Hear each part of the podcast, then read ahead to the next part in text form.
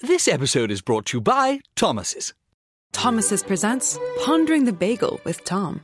Oh, the paradox of the bagel! Tis crunchy yet soft, tis filling yet has a hole, tis a vehicle for spreads, but only travels from toaster to plate.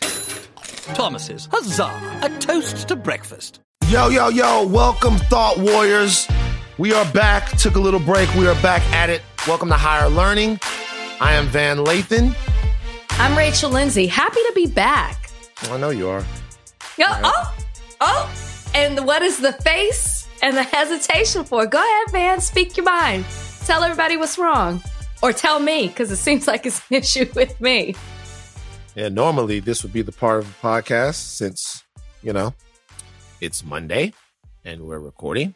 You know, podcast comes out on Tuesday. Normally this is the part of the podcast where I would ask my so-called friend and co-host Rachel Lindsay what she did with her weekend. But two things. Number one, I don't feel like I want to ask you what you did with your weekend because I don't care this weekend because I know that you were in Los Angeles for the weekend and didn't even hit a nigga up. That's right, white listeners. You get an N word in the first five minutes of the podcast because Rachel is wilding. Okay. First of all, on the last podcast, I said I was getting on a plane. I think I said I was coming to LA. I'm not quite sure. Don't hold me nope. to that. Nope. But nor did my friend inquire as to where I was going. Number two. Number two. Ooh. Oh my God. I'm looking at Instagram here and I posted a picture of me traveling, Mm-hmm. talked about being a little bit apprehensive about getting on a plane. And my friend wrote on my picture, this is why your parents were afraid of you. Mm-hmm. Reckless behavior. Yeah. That, that friend is Van, in some circles, Jones Lathan. Wow. And he, Double hurt. he, does that sound like somebody I want to call and say, Hey, by the way, I'm coming to LA. Mm. Want to get together? Sounds like I'm, I'm a person who's committing reckless behavior and you seem like you don't want to be around me. Doesn't sound like you're welcoming me to your city. I, so at that point, I knew how I was going to move around. I, I gotta That tell was you without something. you. I gotta tell you something, Rachel. I gotta be honest with you. Go that ahead. was that was masterful what you just did there. Like I've known guys who've made excuses for their entire lives.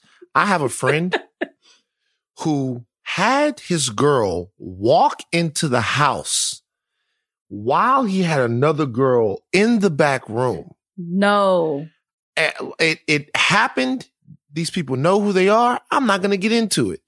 And he told me that I'm going to have a hard time explaining my way out of this. When I said it's impossible, you're done. The goose is cooked. They went on to get married.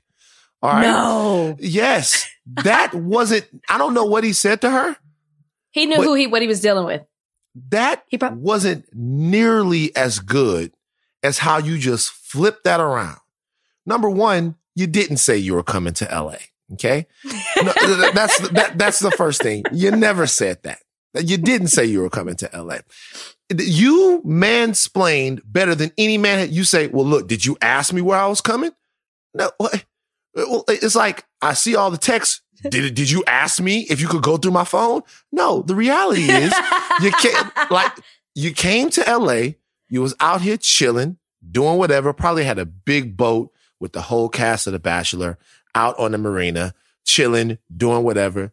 I didn't even get it. Me? It wasn't even like, hey Van, you want to hit some golf balls? Hey Van, let's take a social distance walk around. We could do all the, like like like nothing. And then and then on a certain group text, when we actually kind of brought up the fact that you were in LA and hadn't said anything to anyone, you basically shot back with a y'all can get off my dick. Really? That's basically your attitude. You were basically like, yeah, so what? Get mad about it. I love it. And now I know. Well, Now I in know, my Rachel. defense, I, I had been drinking. So I, I might I might have been a little bit more hostile than I would normally be. In my defense, I'm just gonna be honest with the thought warriors here for a second. But you're right. I won't let it happen again. But I was just there for a quick weekend. I was in, I was out. Brian was with me. Mhm. And I mean, you know, now I'm back Ooh, here in Miami. Brian. it was Brian. Brian didn't want to No, be. no, no. I'm not. I'm not going to put that on Brian. I'm not going because you Mhm. because you haven't met Brian yet, and I don't want Yeah. you to have a bad first impression. So I'm not Yeah, going to put cool. that on Brian. But what Well- I will say, the most shocking thing when I was in LA, and we were talking about this before, is LA is a ghost town. I Mm. saw nobody. I was mainly in like the WeHo Beverly Hills area. Mm-hmm. Nobody was on the streets. Florida, crowded. No matter Mm. where you are. I'm not even in South Beach. My neighborhood, popping. And I can tell why we're the Mm. epicenter versus LA. Yeah, well, I Crazy. don't. I don't really know why it's a ghost town in Florida because according No, to President, Florida. oh, where it's a ghost. Excuse me, I don't know why it's a ghost town here in L.A. I Should say because uh, according to President Trump, we ain't got nothing to worry about. The, Hmm. the president says that the coronavirus is is basically harmless. Now, I don't know if you guys were aware, but this past weekend, President Trump was President Trumping in a couple of different places. He uh, addressed the nation. Um, I think it was two different times he addressed the nation. Am I right about that? He gave Yeah, two different yeah, yeah. Uh, in one of these, he said that uh, the coronavirus is 99% harmless. Now, listen, I'm going to be honest with y'all. 45 was in his bag this past weekend. We haven't even begun to scratch the surface of the Trumpishness that went down over the last couple of days. But we're going to start here. 99% harmless. That gives the sort of, I guess, indication to a lot of Americans that coronavirus, there's nothing to worry about. Rachel, we have nothing to worry about with the coronavirus. I don't know why we, I don't know what, what, we, what we're doing all of this stuff for. I don't know why I'm in the house. Why are we doing this on Zoom if it's 99% harmless as the president seems to think that it is? I don't even know where to start with this. It was, I mean, pick your poison. Cause like you said, there were so many things that Trump was just, I don't know if he was just empowered by the Independence Day, Fourth of July holiday, people waving their flags, being patriotic, you know, screaming for the red, white, and the blue. I don't know what got into him. I mean, well, honestly, it's really been the same shit, different week when it comes to Trump Mhm. as of late. 99% harmless. How, all I thought when I heard that is, how insensitive is that to the people who have lost loved ones at the hands of this virus? And you're acting as if it means nothing. I mean, just now in our podcast, it's Atlanta, Atlanta Mayor Keisha Lance Bottoms just tested positive for coronavirus. Wow. Now she's, she's not showing any symptoms, but she tests positive. This disease, this virus is out here alive and well. I mean, we're contemplating at the point if we're going to shut down the country again Right. for a second time. Probably won't, but they're shutting parts of it down. Florida just announced July 8th. It's shutting down restaurants, gyms, party venues, party venues, Van. I Party didn't even know that those were open Yeah. in Florida. Apparently. Mhm. But when, when the president says things like this, it empowers a certain sector of the nation. For example, like in Tuscaloosa, Alabama, where they're having COVID-19 parties and the first person to contract the virus gets a payout. It's, it's, it's embodying this stupidity, this, this recklessness, this arrogance of this disease that has killed 130,000 people in this Hmm. country. But it's, Yeah. but it's, but it's 99% harmless, Van. So yeah, you- look, yeah, I saw that it was going down in Atlanta too. In Atlanta, at compound in Atlanta, I guess they brought a pool inside Mm. the club, and it was going down. I'm not gonna lie, it looked like fun. I'm not So even- it's us too. It's You know us I'm saying? too. It's us too. It looked like it looked like fun. I'm not even gonna lie. It looked like it was, it was going down in compound. But I was like, the thing that kind of got to me was I don't know if they brought a pool inside. There's a pool inside already, but if if you're gonna do pool stuff, just do it outdoors because it's safer anywhere from the coronavirus. Like so, just don't bring any pools Uh-uh. inside of the club. I don't, oh, what corona infested water? Just I- look, swimming all well, around I'm just in saying, the water. whatever you're gonna do, just do it outside. Anyway, this is my point. So 99% uh, harmless according to the president. Let's deal with the science for uh, for a second. I'm not gonna Mhm. become an epidemiologist or a virologist in the next five minutes. You guys don't have to worry about that. Um, it- it- there are 2.8 million Americans who have been affected with the coronavirus. Okay. Um, that means that a lot of scientists out there believe obviously the number is a lot higher because we're not able to track everyone that's infected. So let's say that there are 28 mm-hmm. million Americans that are affected with the coronavirus. All right. So if that were the case, then there would be something to support the evidence that the fatality rate, that the mortality rate around the uh, of the virus is much less than the 4.5% that we're seeing. That it is mm-hmm. something around 1 1.5% or something like that. Uh, that's a poor way to gauge the actual cost and how dangerous COVID-19 is. Is that 1% or 1.5%? I'll tell you why. The question about COVID-19 to me is not necessarily whether or not you will die. The question mm-hmm. about COVID 19 is will society die? Mm. And what I mean by that is the yeah. virus, in a bunch of different ways, has the ability to kill off large swaths and large portions of American life. And that means because of the nature of this contagion, and because of its ability to affect systems and interpersonal relationships and things like that, and because despite the low mortality rate of this as compared to other diseases, you never know when it's going to take a turn. Obviously, we see tragically a super healthy um, guy with no pre-existing conditions like Nick Cordero got this and fought the mm-hmm. good fight, but eventually ended up passing away. Because of that, what does COVID cost all of us. Because even if you're in the 99% of people that might get the disease and show no symptoms or survive from it or survive it, you could still end up passing it on to somebody right. else that it punches their ticket. So the president shows when he says something like that by individualizing the effect of the virus onto one person, he shows a fundamental misunderstanding of what we're actually up against. That's scary. Yeah.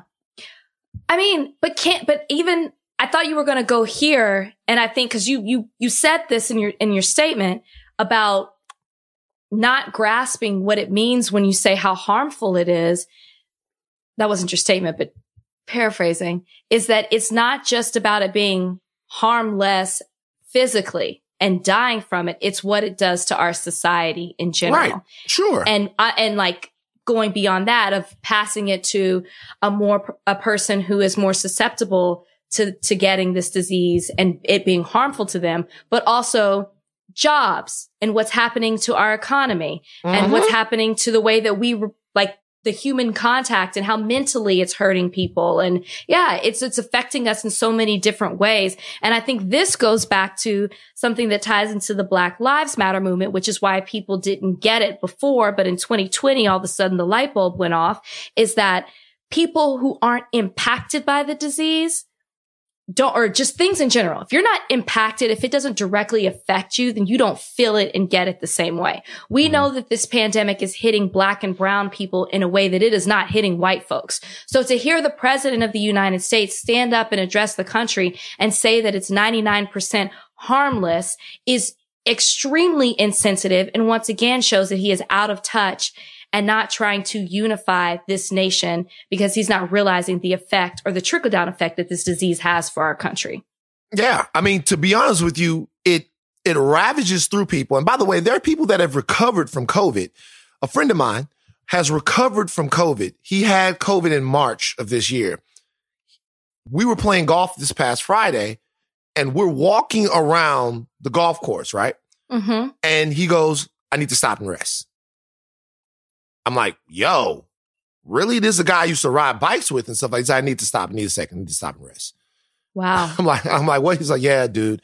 Since then, so it's July mm-hmm. and he had it in March and we're walking around a nine hole at Griffith Park and the disease has still, um, or is, is still, should I say, affecting his physical performance in such a way that he's not fully back. So there's a lot that we don't know. So the messaging to Americans from the president or from any leaders right now, first of all, at this point, we really shouldn't even be heeding the or paying attention to the messaging coming from any politicians. We really have to lean into medical experts here. We've been saying this for as long as we've had a podcast, but guys, please get this information from people who care about solving this actual problem. It's a public health crisis. It's not a political one. So actually right. go to the people that deal with public health crises and see what they're saying. Uh, having, having said all that, the president just fundamentally, um, us underestimates what COVID does in terms of overrunning the, the, uh, uh, our, our, our health apparatus, our, our healthcare system, all of that. He just doesn't get what, what it is that we're really up against. And if you're asking me why, uh, it's because he is interested in nothing more than he is in self-preservation. Mm-hmm. And the response to COVID has been criminally, criminally almost uh, negligent by the administration and by the cronies and by everyone who's normalized this president's reaction to it. So I think he's scared that the virus is not going to kill Americans. Trump is afraid of the virus killing his political career. That's the only death right. he really cares about. So he's willing to sacrifice X amount of lives uh, for people to go out there and and and get sick. And the only thing I'll add to that is to say you're you're 100% right and it's because what was the one thing his entire campaign was built around? One thing, the economy. Yeah. And when the economy, the economy failed with the pandemic, he had to switch things around. He, I guarantee you, if the economy wasn't affected, he would be catering to the science of this, to what mm-hmm the doctors are saying. They are there for a reason. Fauci has been with us since the AIDS crisis. I mean, the man knows what he's doing. He's dedicated his life to public health. Stop making this a political issue.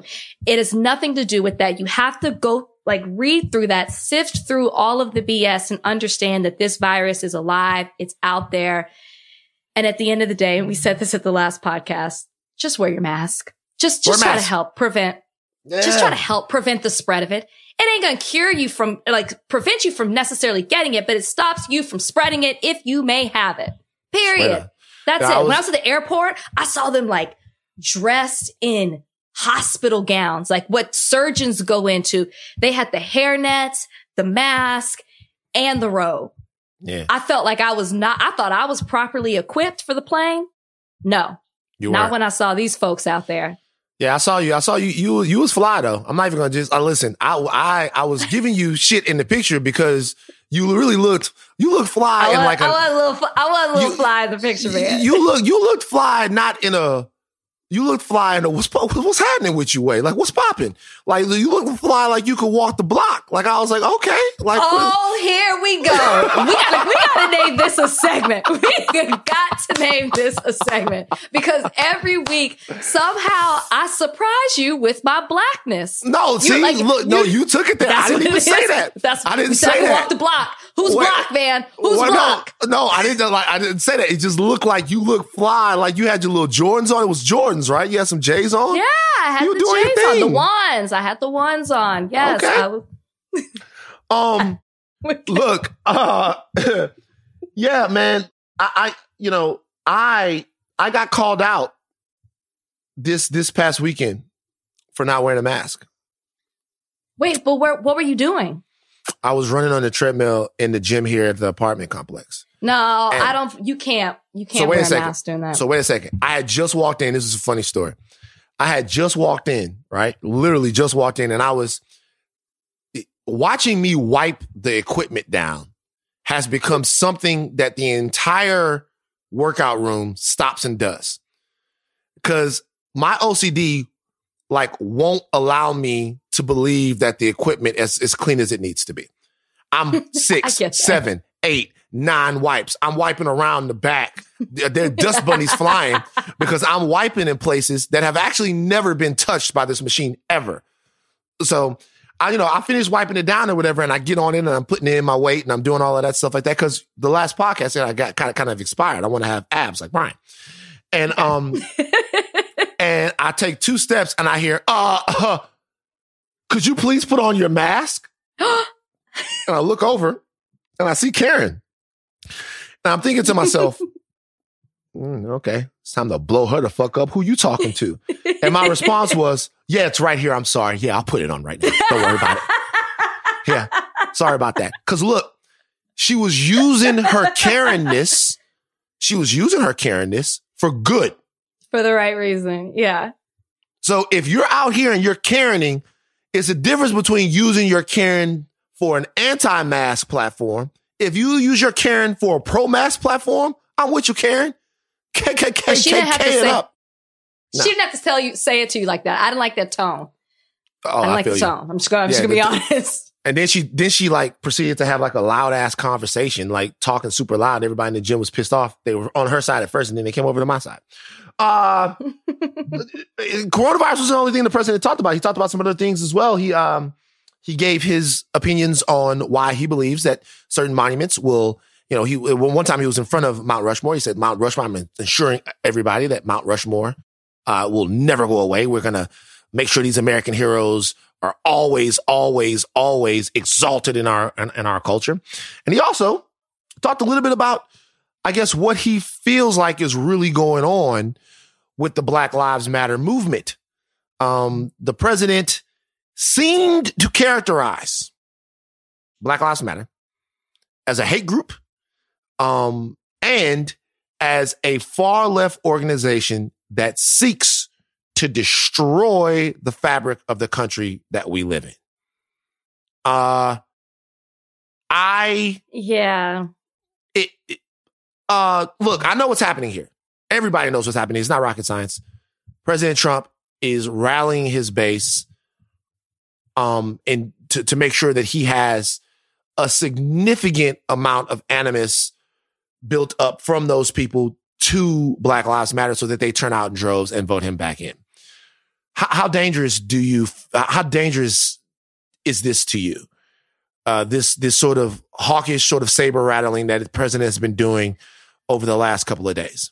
Well, I said last week that at this point, I'm not making the excuse that he's just trying to rally his fan base and voters Right. to go out. This is who he is. I fully, Sure. wholeheartedly believe that at this point. One. Hmm.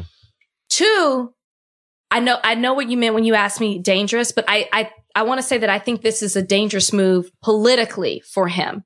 Um, Oh, although I do believe, I, although, although I do believe that is what he truly believes in his, in his heart, assuming he has one. Mm. I think that it's the country is in a way that it wasn't in 2016. And the way people are tapping into the Black Lives Matter movement or just understanding or empathizing, I should say, what black people are going through in this country.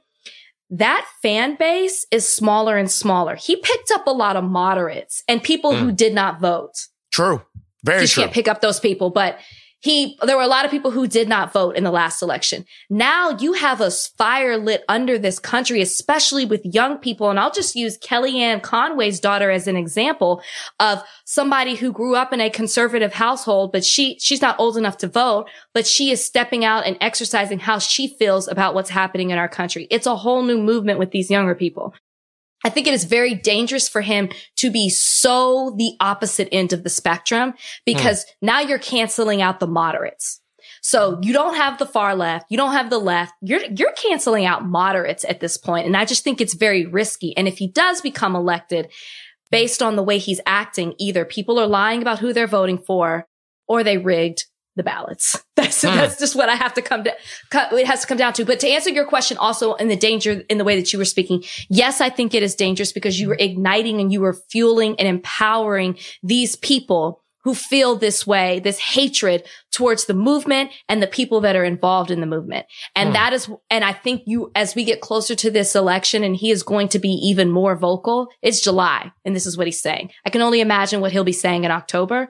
I am scared for the people that he's speaking to, what they're going to start acting on and doing. Yeah. That's interesting. It's interesting that you feel like it's a politically risky move on the president's part.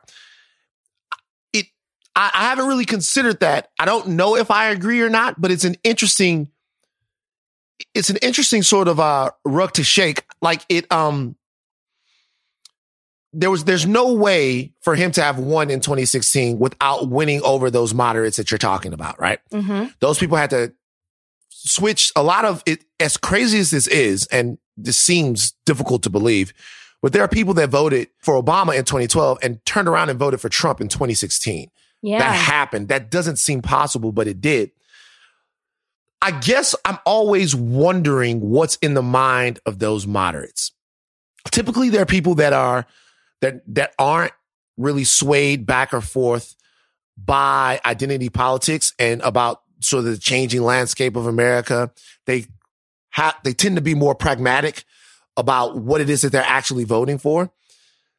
Do they believe that Trump is a sound economic leader that has had his economic leadership or his vision and plan for America disrupted by a virus that his administration couldn't have planned for and didn't know was coming?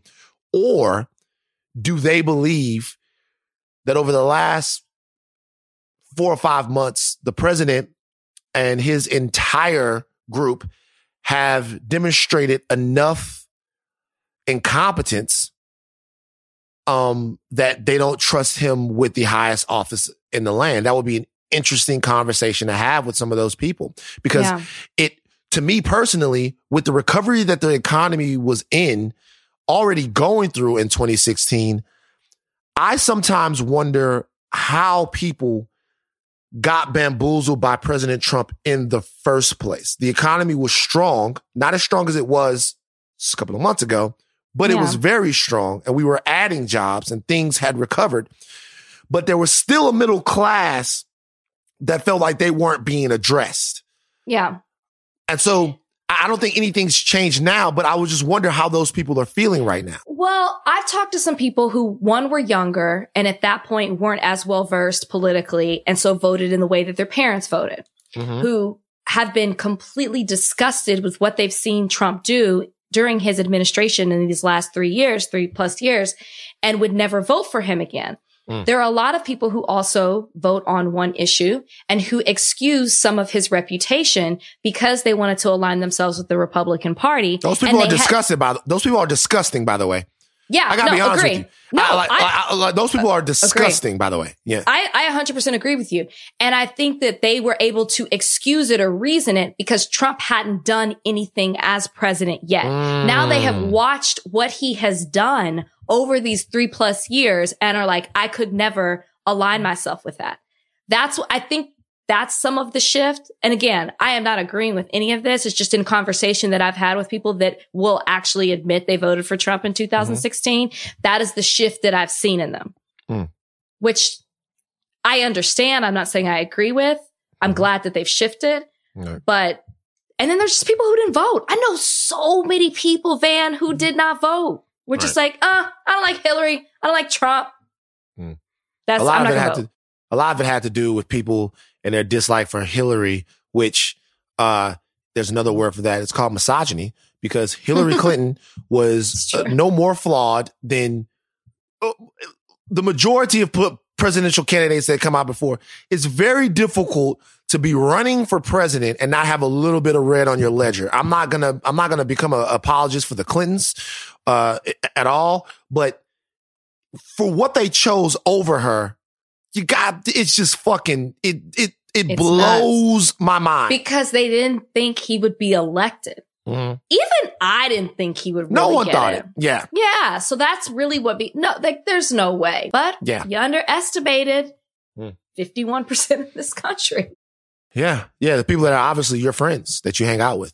Oh, a lot whoa, of Trump whoa, supporters. whoa. I'm just Oh, saying. so that's who I was with in LA? Uh, Is that who, is that who I was maybe. whoa, whoa, whoa, whoa. That's the answer. What? Whoa. You made a secret MAGA mission. Don't you dare. You made a whoa. You crack how you cracked the own case. You are you on fire today? You I told you what the case was. Case. I told you what the you, case was. You Perry Masoned. Shout out to my grandmama. shout out to my mama. Used to watch Perry Mason with her and Matlock. And Matlock. Matlock. Matlock's Like, the reason I want to become an attorney. Let me tell you something real saying. quick. Matt, my grandmother said something about Matlock real, real like that was very disturbing one time. Matlock is an old Andy Griffith. Ain't nobody trying to fuck Matlock. And I'm watching, and I, I'm watching, I'm watching Matlock with my Momo, and Matlock is not in the courtroom, so he's not wearing a suit. And he's like, the guy comes over, the investigator comes over, and they're going over something with Matlock, and Matlock has got like he's he's dressed down in this episode or this part of the Mhm. episode. And my and and my my Momo goes, ooh, Andy's still tasty. I'm like, Andy Griffith? You trying to fuck Mayberry? Like, whoa. Like, don't don't go here with me. Anyway. Um, but it's good to know that you came out here to to to, to you know to hang out with Candace and Tommy up. Lauren and um Trump made another enemy this weekend. Well, I know we're spending a lot of time on Trump, but there was a lot of Trumpiness that went on this and, this, the, this and, weekend. this, and this is what I will say because I thought about this. I was like, man, we're going to talk about Trump again, but we have to. Our audience, I feel like who, these thought warriors aren't Trump supporters, but I feel like a lot of them have Trump supporters in their family and in their friend circle. So use these as tips and nuggets to go into your friend family circle Mm. and fight the good fight. Yeah, look, I got something. Like, I got some investigation, uh, not investigation. I got some uh, advice. So when you meet those family and friends that are Trump supporters, all Uh-huh. thought wars, just be like, "Hey, yo, fuck you," and then you know what I'm saying. Get out of my get out of my shit. You can't come over to watch the fight. Give me my That'll win hot, them over. give me my hot wings back. Give me my fucking bunt cake or whatever y'all make. Get the fuck out.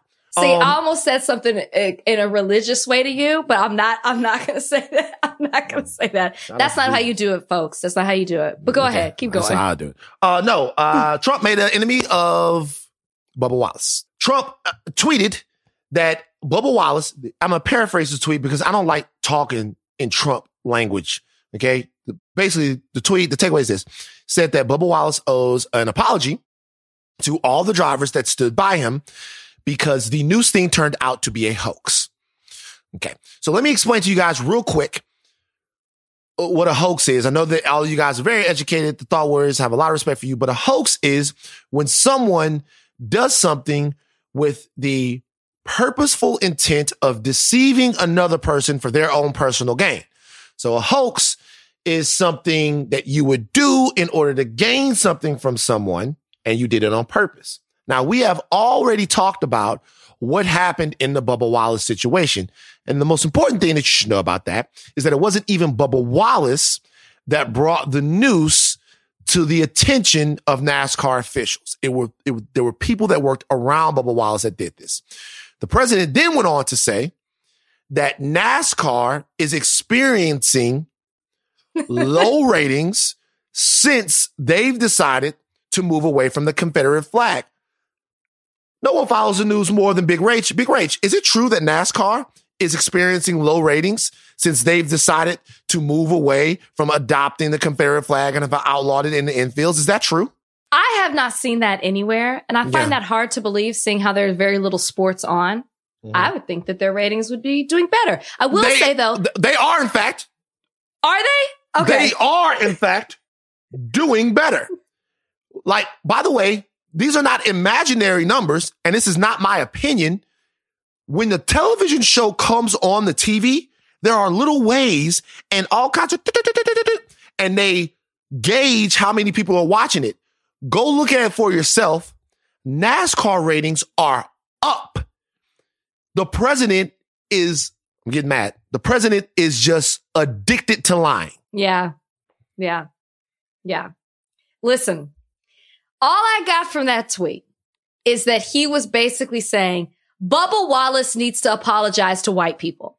That's Mm. all I heard because when he said those drivers who stood by him, it is known that Bubba Wallace is the only black driver. So basically he's like, let me tell you something, black boy. You owe an apology to these white men. That's all I saw when I saw it. I saw the ratings thing, typical Trump thing to say, but he was again playing into this same audience, trying to ignite a fire on, with this same audience. And he is basically saying, you black man must apologize to this, these white people who stood by you. That's Mm. all I saw. And can we add that this happened a week ago? Maybe, was it two weeks ago? A week ago? Might have been things are moving quick. To be honest, and with you. I don't know- now I'm not sure. Trump wants to. This that's all he's doing. You have to read through this. He didn't speak towards it in the moment when it was news and, and actual headlines. He waited a full week and was like, you know what? Now nobody's talking about it. I'm going to talk about it again, and I'm going to talk to a particular audience. And Mm. let me address you, Bubba Wallace. Like it's it, we've already discussed this. It's clear as day. It's a news. The FBI thought it was one as well. And that's why they i- ignited this entire investigation surrounding this. If anyone thought it was something different, it never would have gone as far as it did. It's this, this is Trump. This Yeah. is Trump. He go, he's going to talk about somebody else, probably Jussie Smollett next week. And that Yeah. happened years ago. and you guys got to see through that. Like the Trump uses uh, the Trump. Maybe I should start calling it the Trump. Uh, he he uses different hate mascots, right? He Mhm. likes to have. He's big on symbols, um, because it's very easy for the American public to rally around symbols, and there's always have there always has to be a symbol of what wants to destroy America. That Right. symbol was once Colin Kaepernick.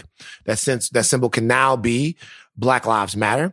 Uh, and now Trump is going to use Bubba Wallace as a symbol. Never mind that Trump is directly sort of sicking his minions on Bubba Wallace, who hasn't done anything to deserve Right. this, right? Right. Has bravely driven during this time and before when he dealt with racism in NASCAR. Never mind the fact that the FBI situation was was it was indicative of how NASCAR actually was supporting someone who worked with them Exactly. by taking seriously a threat. Never mind all of that. Trump wants to give America an enemy, somebody they can be mad at, somebody that they can say, my life is where it is because this person exists. If I get rid of this person, I'll have everything I want. And he, when he, when he's, he's like a magician, he's like a destructive, dirty magician. Whenever he's pointing at Bubba Wallace, his other hand is in your po- pocket or on your face, taking your mask off. Mm. So like, so like to me, the most important thing that we can do as an American society, as an American culture, is just keep our eyes on the ball. Keep our eyes on the issues that are going to either Right. make us healthy or the issues uh, that are going to bring us back together. But I'll tell you one thing. We don't really have to worry about Trump as much because in a couple of months, we're going to have a new president.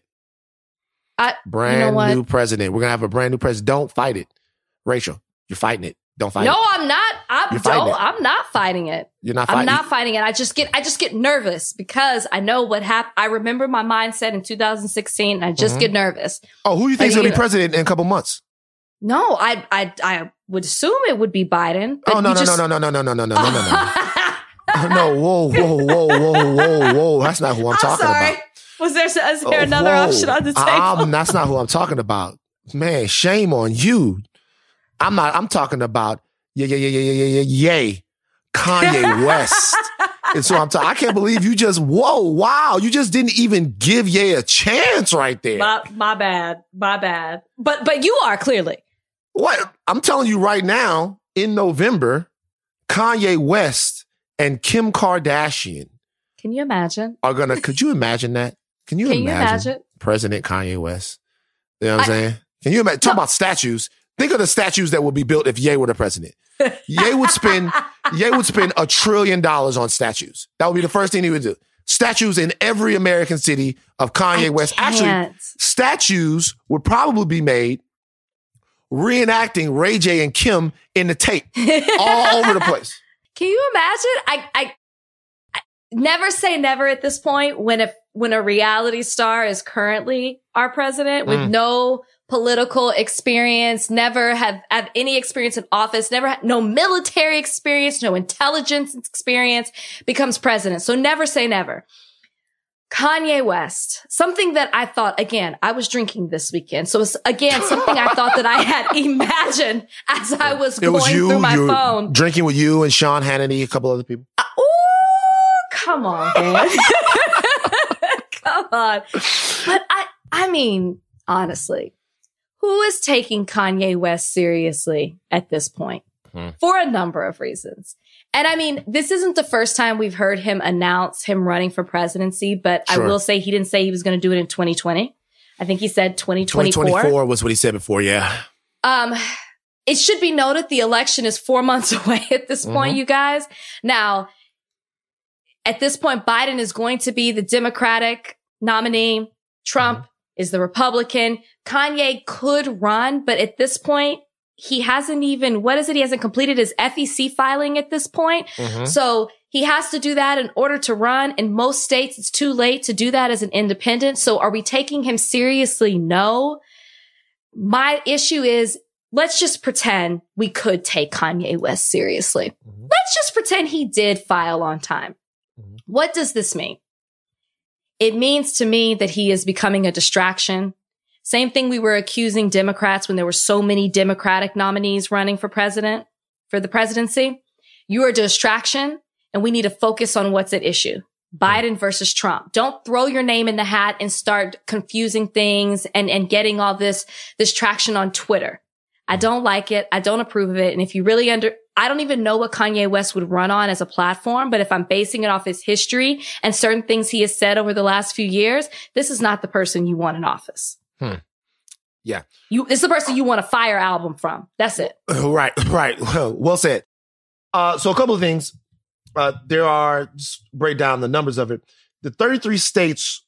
Let's say that Kanye was going to go for a write-in ballot. 33 states right now um, require you to file paperwork, even to have write-in votes counted. So it's not like you can just go in most places in America. It's not like you can just go there and write Kanye West's name into the ballot. Okay. Then there are nine states where they don't even do write-ins. Okay. So nine states where they don't do write-ins. There are the states where Kanye West could, you can just write his name on the ballot. All right. Mhm. Are Oregon, uh, Iowa, Pennsylvania, Vermont, New Hampshire, New Jersey, DC, Rhode Island, Mississippi, Alabama.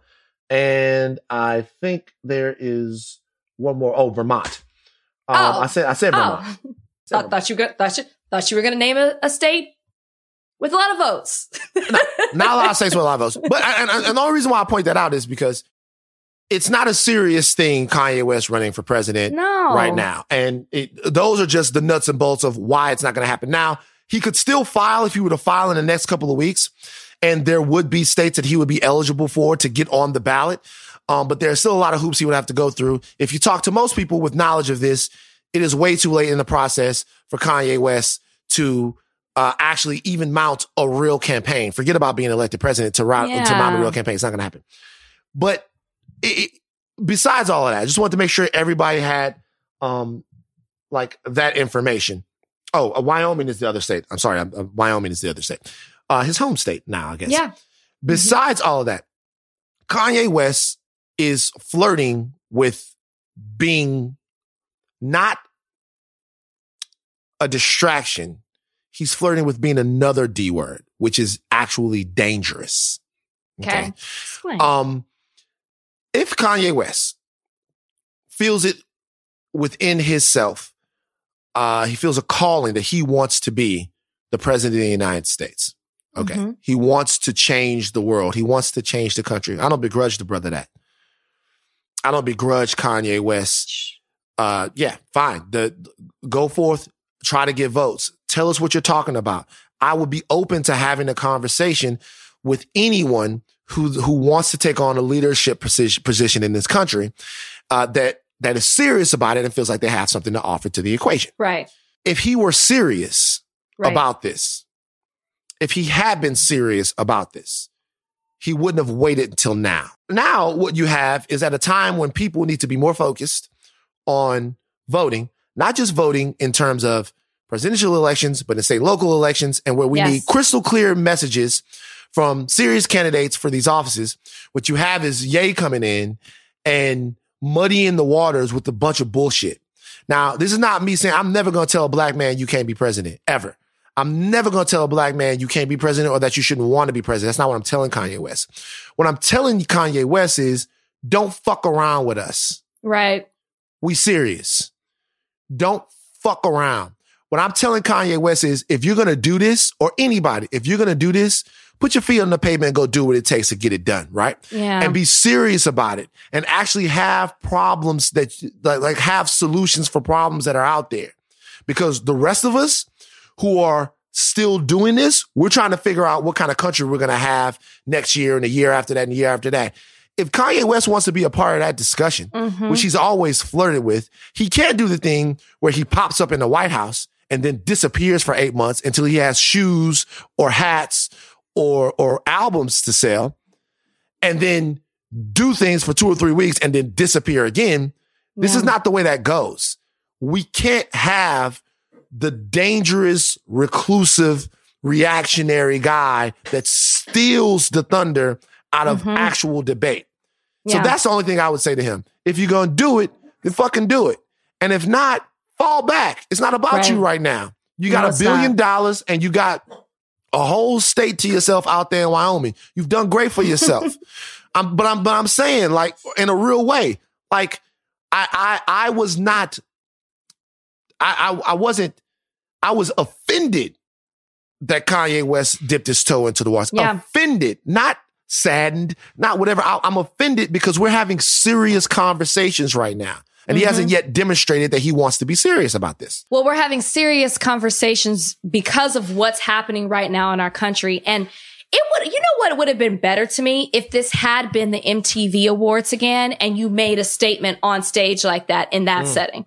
You made a tweet and it wasn't a bad tweet. It wasn't what you said could have been taken seriously. And I think that's what the problem with, with it is. And I agree with absolutely everything you said. And the only thing that I would add to that is that if you were serious, then I need you to take some steps back on some things you've said over the last few years. And you need to rectify that before you take steps forward into possibly becoming our president, right? Mm. There are certain things that he has spoken about in regards to black people, in regards to women's rights that I need him to rectify Mm. and I need to understand before we ever take you seriously, whether it's in the 2020 election or it's the 2024. Yeah, I look, look, I like for me, once again, I'm willing to have the discussion. I'm willing to talk about just about anything. But Mhm. the only prerequisite for me to talk to you is you got to be serious about what you're talking about. Right. And I just don't feel like he's demonstrated that. Now, we talked No. about this before in the podcast. I can't remember which episode it was, but we talked about your disdain for HBCUs, historically black colleges and universities, and why you don't like them. We talked about that. Wait. Didn't we do one Uh, episode? minute. Jordan, I think Wait. like Jordan can bring that up. I think um Jordan, we talked you pop up on here. like, like we popped about we talked about in one episode like why you don't like HBCUs and you don't like you don't dig them. Like we talked about Okay. that, right? we mentioned an HBCU because my sister went to Spelman, which is what I Mhm. said. And Right. while you're over here trying to call me out, let me give the facts. I applied to four colleges. Two of them were HBCUs, being Howard Okay. and Spelman. Spellman, yeah. My parents didn't want me to go to Howard because my boyfriend went there at the time and they thought I was following a man. Right. They didn't know what they didn't want. You know what they didn't want? They didn't want a little little Okay. They And didn't want a so- little one of those. And so why, why does that mean that that's what was going to happen? I'm just saying, you follow your boyfriend to the dorms, and then the next place you follow him is Out of state. yeah, Right. no, no, no. and the second one was Spelman, and I didn't go because my sister went, and I didn't want to live in her shadow. That's the Mm. conversation that we had about that, right? I didn't really fit into the Spelman crowd. Anyways, that's all. That's all. Go on. Keep saying what you're saying because I'm not going to let you sit here and make it seem like I didn't want to go to an HBCU. Remember, I was Went a Cosby kid. You were cross, and that, that was a I was, I was trying to go to Hillman. Right, exactly. exactly. By the way, you might want to stop saying that. People gonna start reaching out if they he- keep hearing that you're No, a Cosby kid. no. No. Now People listen, gonna- you got to respect the fact that the Cosby Show was the Cosby Show. I'm not. I'm not gonna. do we? Do we? Yes. Yeah, I think we do, but it's tough, nigga. Yes. Like, I get hard. it. I get Right. it. I don't support it. I think he's guilty. I believe all of that stuff. I mean, if you watch saying. the if you watch the Cosby Show, you're still gonna enjoy the Cosby Show. It's a great Thank show you. that put across. But like, damn, why, Bill? I know. I Damn, know. Bill. I know. I agree with you. Okay, so we agree on Bill. There's Yeah. certain people we don't agree about, but we agree on Bill. Okay. Damn, Bill. Fucked it up. Anyway, um, so uh, HBCUs, historically black colleges and universities, real quick. Trip down memory lane, history lane, I like to call it. Uh, HBCUs were established in most places all over um, the country. Not too many on the West Coast, though. That's probably because Western Yeah. states came in a little bit later and there wasn't huge, they weren't huge black populations in those places. The HBCUs are, you know, really tied to areas that had some slaves or had some freed black people. Um, and they were established in different places so that black people can go and get educations. Free black people, a lot of them after slavery is over. It has nothing to do with that. It just has to do with pockets of, uh, of, of the black population and where they would establish these schools. Now, um, uh, historically black colleges and universities are incredibly important in the fabric of the history of, uh, of African Americans, of black peoples. Very important. My mother went to one. My father went to one. I went to one, Southern University in Louisiana. I also went to PWIs. I went to Louisiana Tech, spent some time at LSU just as well. Really, just really But- making me but- feel so. no, no, no, no, no, no. Just go Uh, ahead. but just to let people know, typically the issue with HBCUs um, is that they're underfunded. Okay. These are places where they are like Southern University. I'll speak from my own experience at Southern. Southern University was a place that you go to get a good education, but you would also go there to be surrounded by a celebration of the culture that you come from. Right Mhm. um, you'd be surrounded with fantastic professors and they'd be able to take a little bit of extra time on you sometimes. And also, there's a sort of knowledge of culture that lends itself to people giving you opportunities that you might have not gotten at other school, access that you might not got have gotten at other schools, things like that. Um, something very important for these schools happened just recently, and it doesn't seem like it would be that important, but it is. Uh, Makur Maker, who is the cousin of a current NBA player, Thon Maker, who himself uh, was a high school phenom, has decided to go to Howard University rather than go to UCLA. Now he had his choice of schools, his Yes. choice of places that he could have gone play. He is a beast. If you look at the boy, I think he's about 6'11. He's a seven, like right there at seven foot, can do all those things, has a crazy skill set. But he decided rather than, rather than take those skills, um, and his considerable stardom to a big university where he's going to be on TV all the time and stuff like that, he's deciding to go to Howard. Not only him, but Mikey Williams, another one. Of He's, the, he did? Mikey hasn't decided yet. Oh, oh. I was like, he did. Mikey Okay. hasn't decided yet. Another one of the best uh, high school basketball players in America is letting everyone know that he is considering an HBCU. I think that it's Howard as well to go play next year. This is a gigantic deal Yeah, it is. a huge, huge deal. Number one, Yeah. it's a it's a it's a huge deal because where those players go, a tremendous amount of money, adulation, sponsorship dollars, visibility, and all those things follow. LSU, school in Baton Rouge, Southern University has a $9 million endowment. $9 Mhm. million dollars and, and a $9 Mhm. million dollar endowment. LSU, school across town, has a $28 million locker room for the football team. Jeez. So Southern University up there in North Baton Rouge Mhm. runs, the entire school runs off 9 million bucks. LSU has a $28 million facility for the players to wash their asses. Okay. That's sort of the difference. So this was a huge, huge deal. What did you think?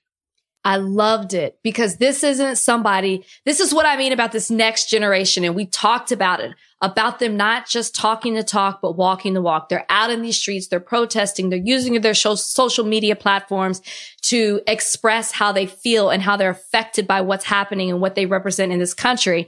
And then you have somebody like Makur Maker saying, you know what? I'm not just talking about it. I am actually going to commit to a historically black college and university. And I'm going to demonstrate what other athletes who have this same platform should be doing. I thought it was great. And I think he even called out Mikey Williams. That's why Mhm. I was like, oh, he committed. He said, I want to do something and do what other people in my position, like a Mikey Williams should be doing.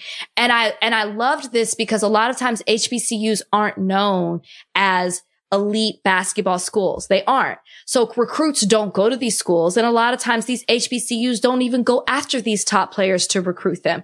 So the fact that he is paving a way for other athletes to follow in his footsteps and say, you shouldn't knock the school because of their history when it comes to basketball or maybe how many at college athletes go into the pros, it's almost as like I can do it by myself. The school doesn't have to represent that. So follow my lead. I'm black and I want to be not just a part of a school that's known for their basketball program. I want to be about a part of a community that accepts me and that mm-hmm. makes me feel my blackness. That's what, that's what I feel like he's doing. It, it, it was almost as if the message was, we've got to invest in ourselves. Right. Period. Period. And without even saying that, him committing to Howard shows that. And I, yeah. I loved it. I think it, he is such a leader and I hope that he doesn't stop here. And I can't wait to see what this young man does, this young black man does for yeah. the community because it's a huge, huge step. Yeah. So years ago, there was, you remember Kellen Winslow? Remember him? Yes. All right. Now he ended up turning into a psychopath. So I, I was going like, to say, yeah, is that like the example that we're going with here? All right, just, just, just listen to me. Like okay. he ended up turning into a psychopath. So I'm not talking about it. when Kellen Winslow was coming out of, um, Kellen Winslow's father, Kellen Winslow Sr., when Kellen Winslow was coming out of uh, high school back in the day, his father demanded that he play for a black coach. Because at that oh, time, that. yeah, at that time, um, Kellen Winslow had been, I think he was committed at that time to Miami. Not Miami. He, he ended up going to Miami, but he was committed at that time to Washington. Well, I think Rick Neuheisel was the coach um, at that point. But Kellen Winslow Sr. was on different shows. You know, he was a football commentator because he, he himself was a fantastic tight end in the NFL for many years. And he was saying that he wanted his son to play for a black coach. Uh, at that point, and even still, it hasn't really been rectified. There was an absence of black head coaches in, in NCAA football. Mm-hmm. And everybody was talking about it. It was before you kind of got some guys that came along, you know, now it's doing a little bit better. It was before Charlie Strong really got hot and you had, uh, the, the gentleman up there go to Notre Dame and some big jobs have gone to some, uh, black coaches now. But in the early 2000s, late 90s, or whenever this was really going on, it, it wasn't it wasn't that that same deal. Like a lot of white guys. What Kellen Winslow was saying was that in the recruiting of his son is his best opportunity to flex his muscle. The athlete in that situation is the commodity. Mm-hmm. So if mm-hmm. you say I'm only going to play for a black coach and then you go and you do that, okay, which Kellen Winslow didn't, by the way. He ended up going to play for Miami that he said had a black receivers coach. So whatever. um, but, uh, if you go and play for a black coach, if enough kids were to do that, guess what you'd see? More black coaches. Right. Because the kids, the coaches are geniuses and like in college football, they're really great, but the kids are, is, are, are really kind of what takes your program to the next level. Mm-hmm. So when a mm-hmm. guy like Makur Maker goes to Howard, it's, it's not just awesome. It's disruptive and revolutionary. Yes. It's those young men, like you said, taking control of not just their personal destinies, but the destinies of schools that really need their support. And that's not me saying that any kid who decides, Hey, I'm going to go to LSU or I'm going to go to USC or I'm going to go to UCLA. Hey, brother, go follow your dreams. The community's still here for brother or sister. Yeah. Go follow your dream, whatever. But I'm saying when you decide to big up somebody from your own community, a school like Howard that's been looking out and turning out fantastic grads all the time, it just means so much. And yeah. I'm happy that they made the decision to be a part of the solution to some of these problems because HBCUs need help and these athletes can actually help them. When it starts happening in football, when it starts happening in football, then the game is really going to be fucking changed. It really Seriously. is. And you know what I love too about Makur is he's not even from here. He's Australian he's Kenyan, yeah. mm-hmm. Australian Kenyan. So it's him knowing how much that means and not even being born in this country. Oh, I just hope he's just paving a way for so many other people. And like you said about the money thing, a lot of times you see these athletes or just distinguished alumni will give back to the school that they're a part of. And if you're going to an HBCU, you're going to give back to that HBCU. And yes, you see things like Steph Curry, you know, he sure. went to Davidson, but he gave um, a lot of money to the golf program for men and women at Howard. Yeah. I think that's something people really talk a lot about, but imagine if he had gone to Howard or other people had gone to Howard and they reinvest back in their school and the people that come from that community. You see how in these other schools that these football programs or basketball programs fund the entire university. So imagine what can happen if you start, if these top black recruits start going to these HBCUs and how much money that can generate for these schools and change Yeah. the narrative. It could. And by the way, and people ask me all the time, they hit me up, shout out to the Thought Warriors, and they go, Yo, Van, what can I do? What can I do? You know what you could do? Easy, willing, send a hundred dollars to HBCU. Yeah. Literally, like literally, like you don't understand, man. You go to places like this, and there are talented, amazing professors, amazing students, uh, all over the place. Like they just they need more help. They're underfunded a lot of times. So if you want to help black people. Help black minds, invest in the black minds, invest in the HBCU. Some of us went to them. Other I, well, us, you know what? I'm, I'm gonna let you. I'm gonna let that ride because as I, as we're doing this talk, I'm like, man, I kind of wish I went to an HBCU. uh, I do. Mm. So you're married, right? You're married. You've been married. I'm married. You're married. You're having a good time. Do you guys ever talk about, you know, maybe like, is there ever times like how long you been married for? A year in August. Oh, that's so great. Thought words clap for Rachel Lindsay. That's amazing. Can you ever imagine a time when you would be like, you know, Brian, we've been married for a long enough time. Maybe we could bring some other people into our relationship. Is that like, do you think like if, if like, let's say y'all married for like 10, 15 years, things are going Mhm. great, yeah. right? It's lit. Everything is great.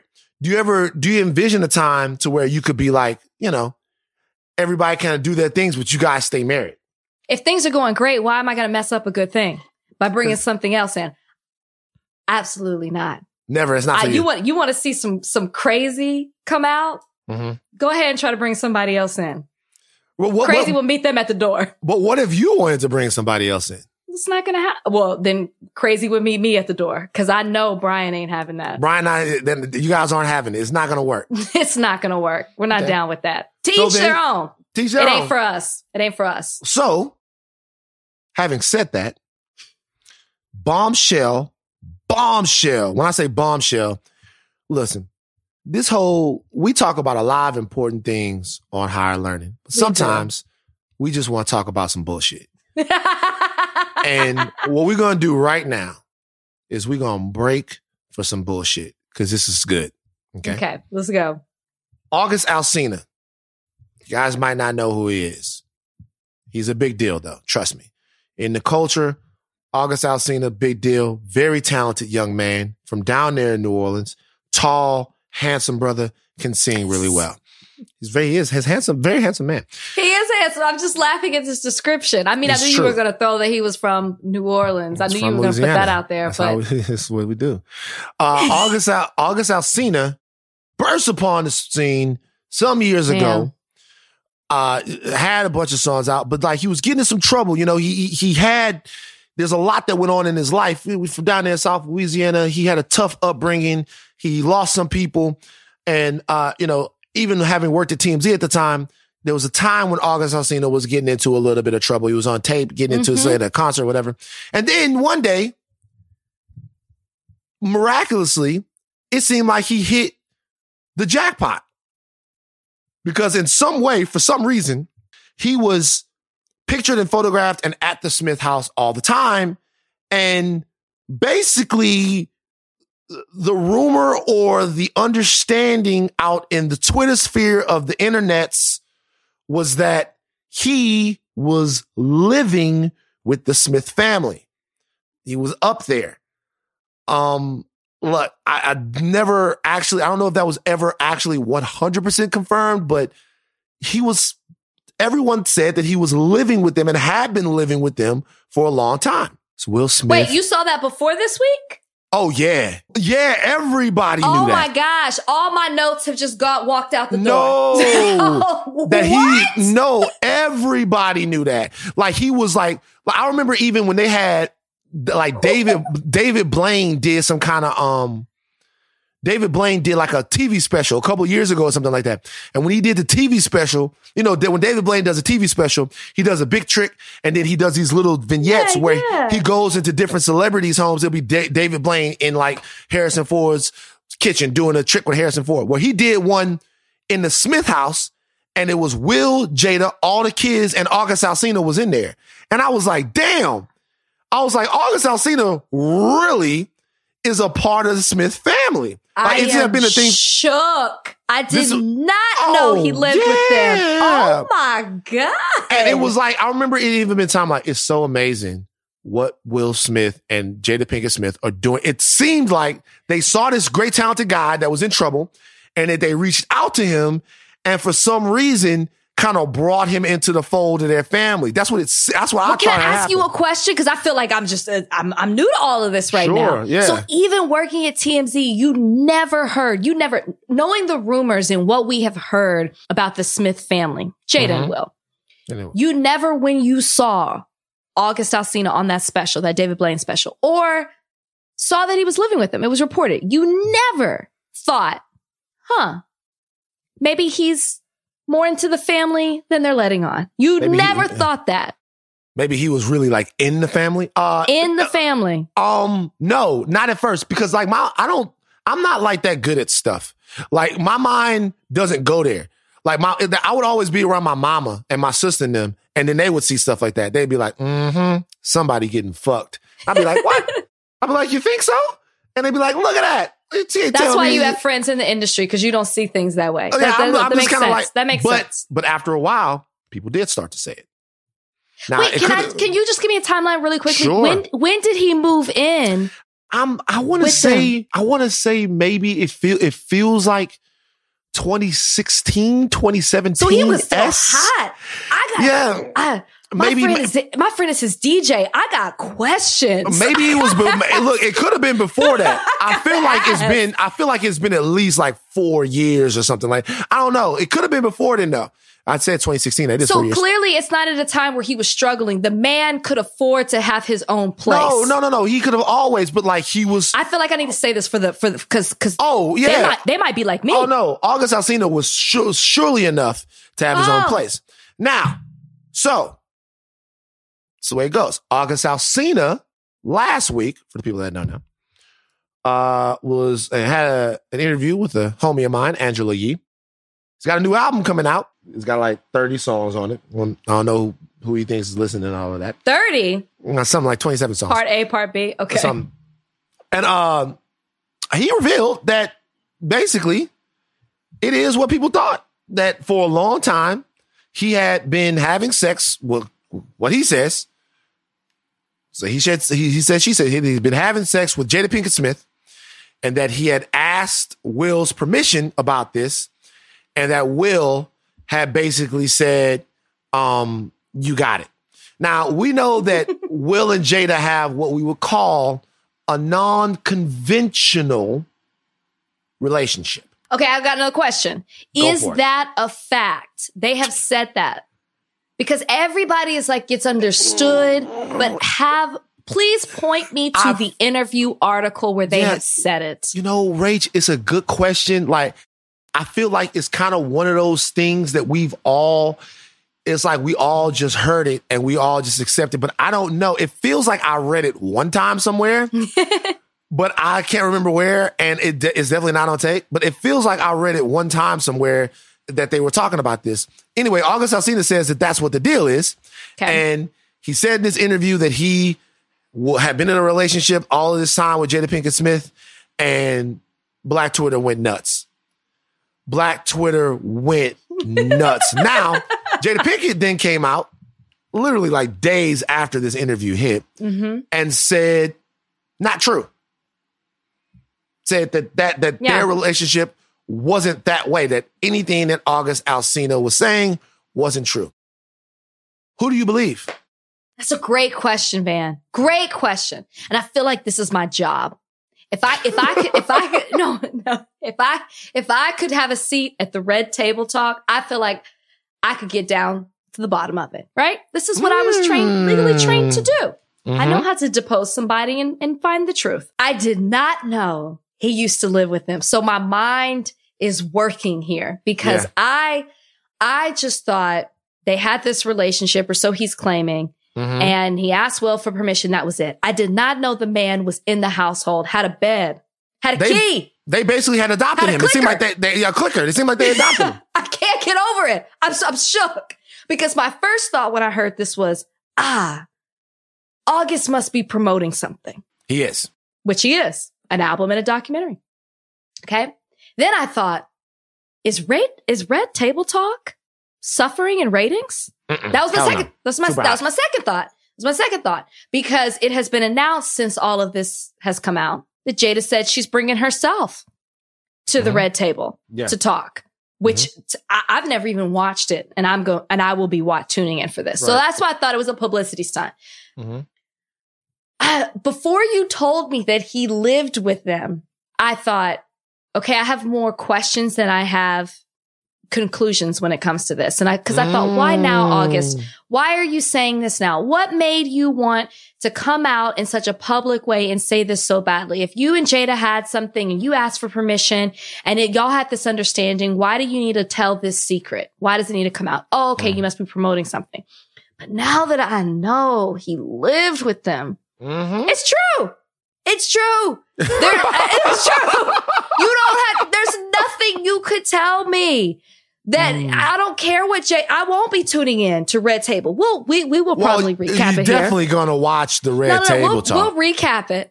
We'll recap it here. Promise you, Thought Warriors. But I don't need to hear anything else. This man was living with you and he did not need to, other than, than y'all had some type of relationship. Maybe she'll say it wasn't as serious as he did because the, what, what he also explained in this interview is that he gave his full self. He could die at this point knowing that he was mm-hmm. true to this woman and he that loved, her. as loved as much as he possibly could love a human being. And I believe him. I believe, like, I, I, Van, I'm, I have nothing else to say. Knowing that he lived with them is all I need to know. Yeah, he That's lived. all the evidence. Other than I want to know how long, I would like to hear the opinion from Jaden and Willow at this point. Mhm. Could they speak out? Do, what do they refer to him as? Do they call him uncle? Oh, shut Do they up. call him friend? See what I'm saying? Do they call- You're not, well, I well, need well, to no, now you now you just cracking on them. Like like you think they walking around there. August Alsina like 25. It's something like that. You think they walking around there calling him He's Uncle August? 27. I looked it up. I needed to know. I need to know these things. you think like this? hey kids, this is Uncle August. Unc. Uh, Unc. cousin. Come He's a on, long man. lost relative. What was the story that was given to the children? I need to know. I don't think that that would be a story. I So think a random, a random man, you don't just bring a random man into your house when you have other women living there. You don't I- just I do think, that. I think that if this were a game, that they would be very open and honest in that family about everything that was going on. I really the- do believe that. Well, the red table talk is supposed to be about honesty. Right. And that's what I'm fully expecting. Will Willow be at the table? Will her mother be at the table? I need to know. Or is it She's- really just going to be her just talking to the camera? I, I, I need to know. And why hasn't it happened yet? What is taking so long? Now it's going to seem like a production. I'm looking for what she actually said here. She said she Oh. was bringing herself to the table. She, she said she's bringing herself to the table. She and Will have vehemently denied it through representatives. Oh, they have said that it is not. Okay, cool. I just want to make sure. true. We, I just want to make sure No. we weren't wrong about that. I just wanna But if sure she weren't was about- it, if she was about it, and if she was, if it was the truth, she'd have herself there on one side, she'd have August on the other, and she would have an impartial You- moderator. you wanna be on there. I, am I'm suggesting myself yeah. in, in the middle to ask the right questions, not I'm a production to ask the pointed questions. If you have I'm nothing to hide, let's go. I'm with it. Like I'm with it. I think this is a great idea. I think that you can get to the bottom of this, and with everything that's going on in the world, this is certainly something that we definitely need answers. um, uh, but uh, There's but- only two things that I've promoted myself for. It's this being the moderator for this Red Table Talk and playing Robin Givens in the Mike Tyson biopic. Ooh, that's a Would good I- one too. Would I not be a good Robin Givens though, That's man? a good one too, man. I'm I- telling you. So it's only two things I promote myself for. That's it. yeah, actually, that, that that would be a dope. Tell you got the whole Robin Givens thing going on, man. You got you know the whole Robin Givens. That's your your vibe, you know. I don't want to take it any further than there. Um, but yeah, so Oh, look. my God, I know what right, right, right, right. Um, but look, but look, listen, I'm I gotta be honest with you. Like sometimes you just gotta. I I am interested in this. Um, I I, I want to know. I don't. I really don't know who to believe. I'm gonna be honest with you. I don't know who to believe. I don't see why August Alsina would lie about it. I guess the only other question I have is, I don't feel like August Alsina had that to do, man. If if if Will gave you the blessing and you were over there and that's the way it was, why are you talking about it? because he's That's- jaded. I, I, I but I don't I don't but I don't feel like that's not keeping it G, man. It's not why, why are you telling telling people business and stuff like that? August It's not keeping it G. That's out the window. Is that what y'all do in Louisiana? That is Wow. out Wow. the window. The moment that he decided to tell his business and put it out on the street and open it up to the court of public opinion, yeah, you lost that letter. The G, you, you lost G. Damn, That's that's gone. But I But do we'll feel see. like he was in love with her. He's hurting. Mhm. And he kind of alludes to that, right? For his mental health. He's talked about struggling with with with mental health issues. And it sounds Mhm. like he needed he felt he needed to do this for Yeah, therapeutic look, reasons. and that's I'm gonna be honest with you, and that's something you can never tell. Like a lot of people would say, okay, well, if you if you need to discuss it, why don't you go talk to a therapist about it or something like that? But the reality is, sometimes in order to feel free of something, you need the world to to know the truth that you're going. And maybe that's what happened with him. yeah. Um, I'm not sure about it. Look, it, it was Hamilton weekend this past uh, weekend. Uh, Hamilton. Yeah. Um, and we had a little conversation on the group chat. You guys kind of got on me because I don't give a fuck about Hamilton. And I saw the tweet. and yeah, I don't. It's like, it, it- just real quick. Am I wrong about this? Am I it, like eh, Hamilton was made a big deal about? I'm I'm not against anyone. I'm not the type of guy that's against anybody else being into Hamilton. Okay. Mhm. Uh, but am I wrong because I don't care about Hamilton? Is that wrong? Is Hamilton? No, I don't think it's wrong. It's not like it's a part of the culture. Mm-hmm. It's like, it, it, are you into Broadway? a little bit. I Oh, well, then maybe, maybe so. I mean, I I- thought you were yeah. going to say you weren't into Broadway. I'm not gonna lie, man. Went to went to see Wicked at the Pantages Theater. Wicked is like amazing. Wicked is so good. The Lion King, so good. You know what I'm saying? But like Hamilton to me, to be real with you, it seems like a 10th grade civics project. It does. It seems like, yo, let's all get together. We're gonna rap with the founding fathers. So you can spit a flow. like, like I know, look, by the way, Lin Manuel Miranda, genius. David Diggs, everyone. These people are so talented. I don't have a scintilla of their talent. I'm not interested in slave owners rapping. I don't give a fuck about Hamilton. So, as okay, I saw Hamilton You on saw. Broadway, Mhm. and but I didn't get to see it with the original actors. Right. So I didn't see Renee, I didn't see Lin Manuel, I didn't Mhm. see David, uh, I didn't see Leslie. I didn't get to see all these people, but I had heard about it. Leslie Odom to- Jr. Fantastic.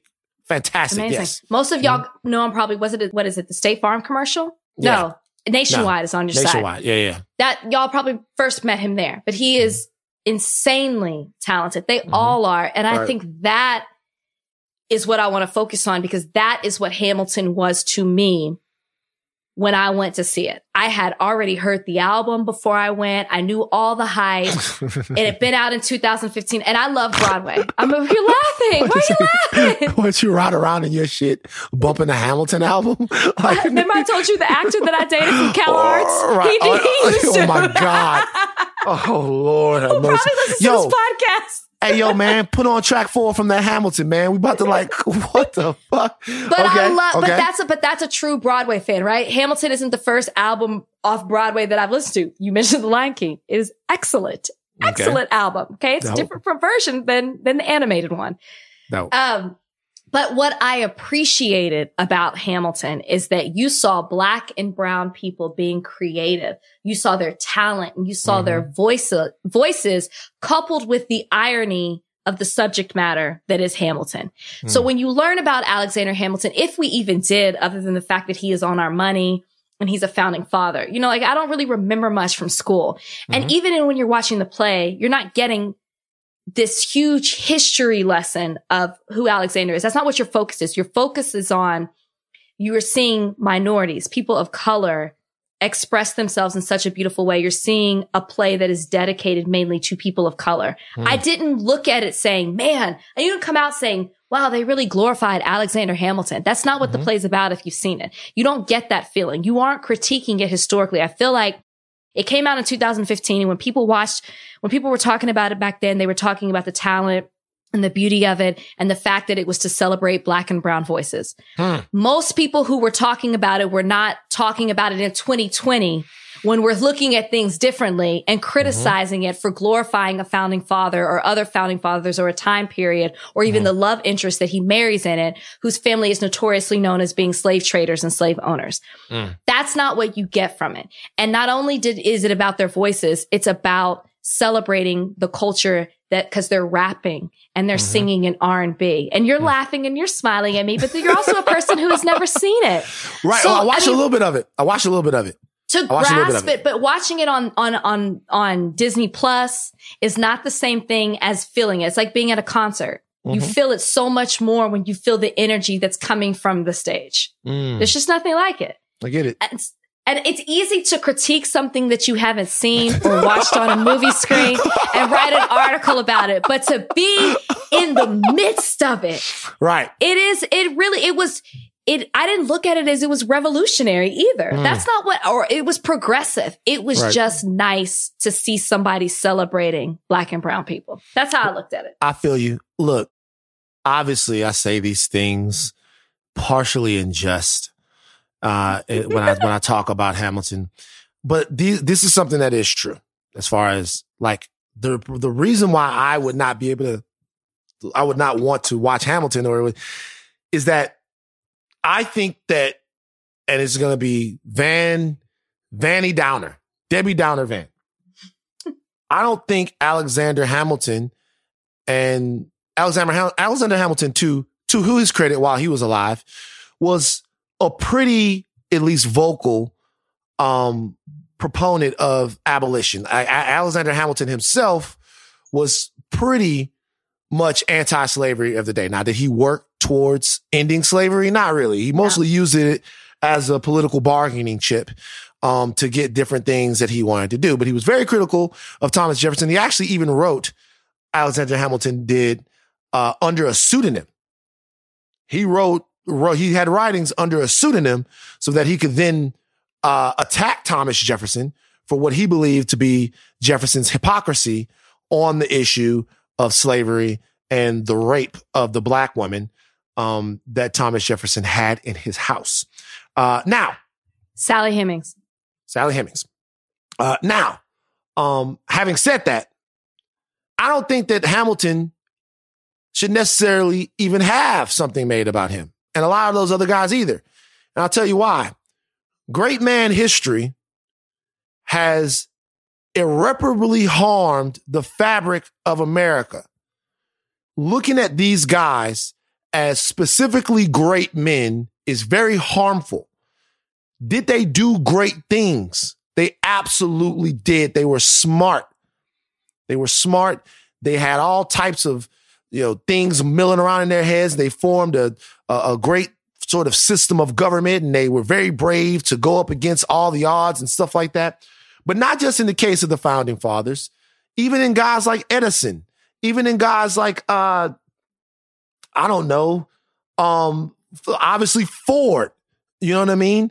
Like obviously got Carnegie, Rockefeller sort of lionizing these guys and getting into this great man, great man history divorces us of the systems that they were involved in and the times in which they lived that we should be able to take a step back from, sanitize, and then Uh, form our own conclusions about how they fit into the worlds that they were in. That's not how they teach history. They teach history is that everything was fucked up and this one great guy came along and changed it. Or these right. three great guys came along and changed it. Or these four great guys came along and changed it. Or these five did, right?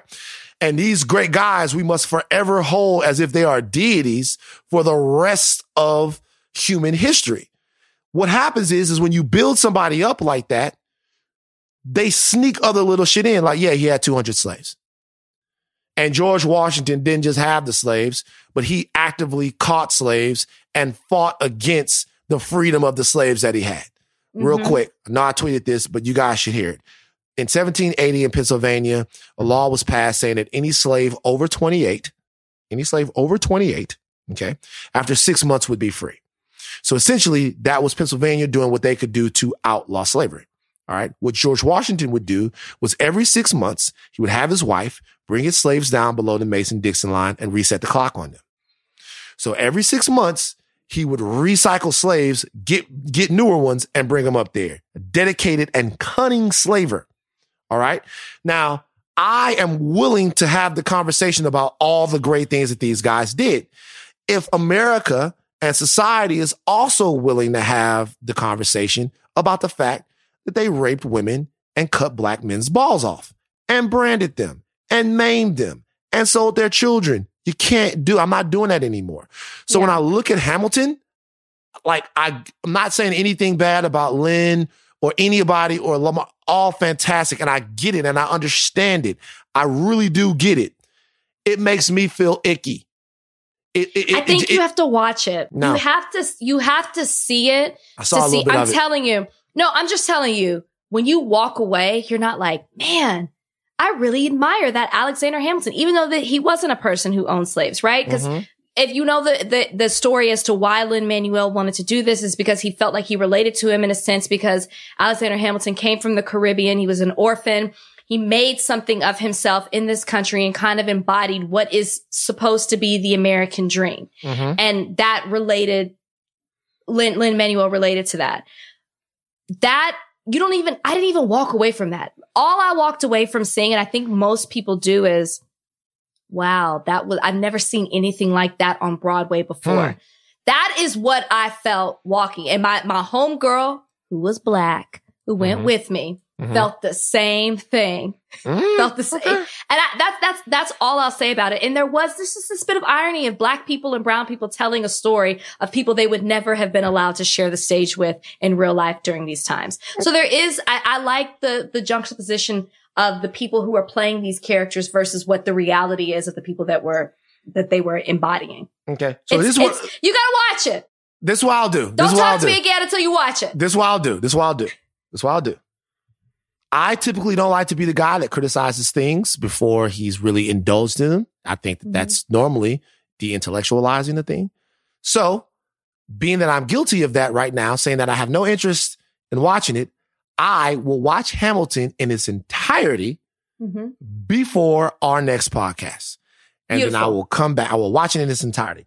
The okay. only thing I can you give me your Disney Plus password? Oh, Do you got it. one? Yeah, man. I got you. all of them. I got every streaming shit. I got Do all you them really? shits. No I got- cable? I got all them shits. Not really. I got like 20 channels on the cable, right?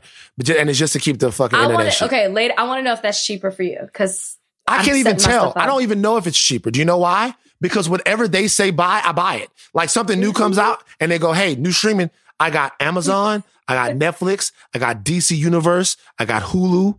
I got uh Disney Plus. I got, uh, did I say Netflix already? Said Yes. Netflix.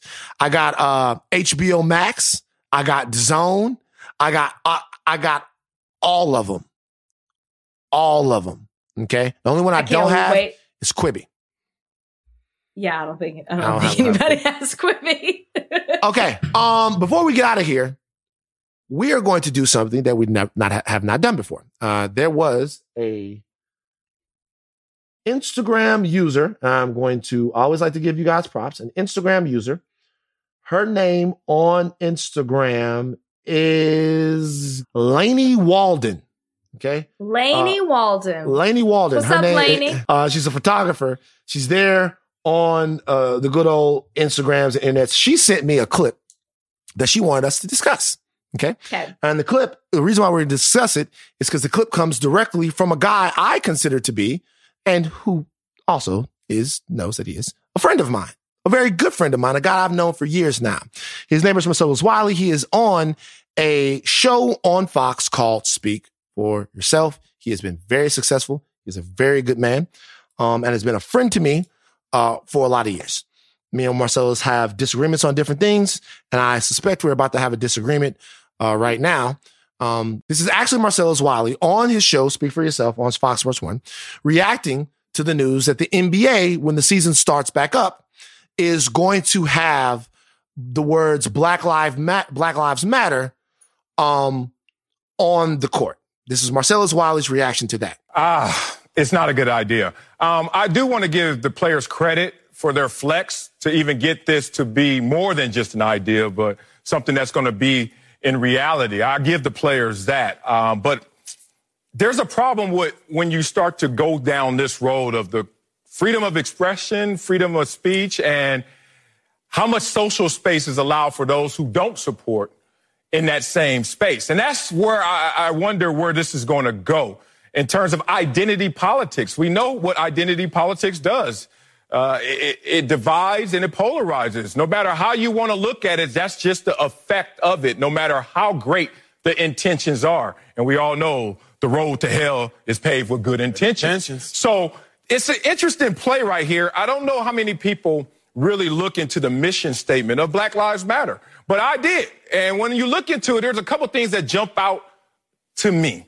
And I'm a black man who's been black and my life has mattered since 1974. And this organization was founded in 2013. I'm proud of you. But I've been fighting this fight for me and for others a lot longer.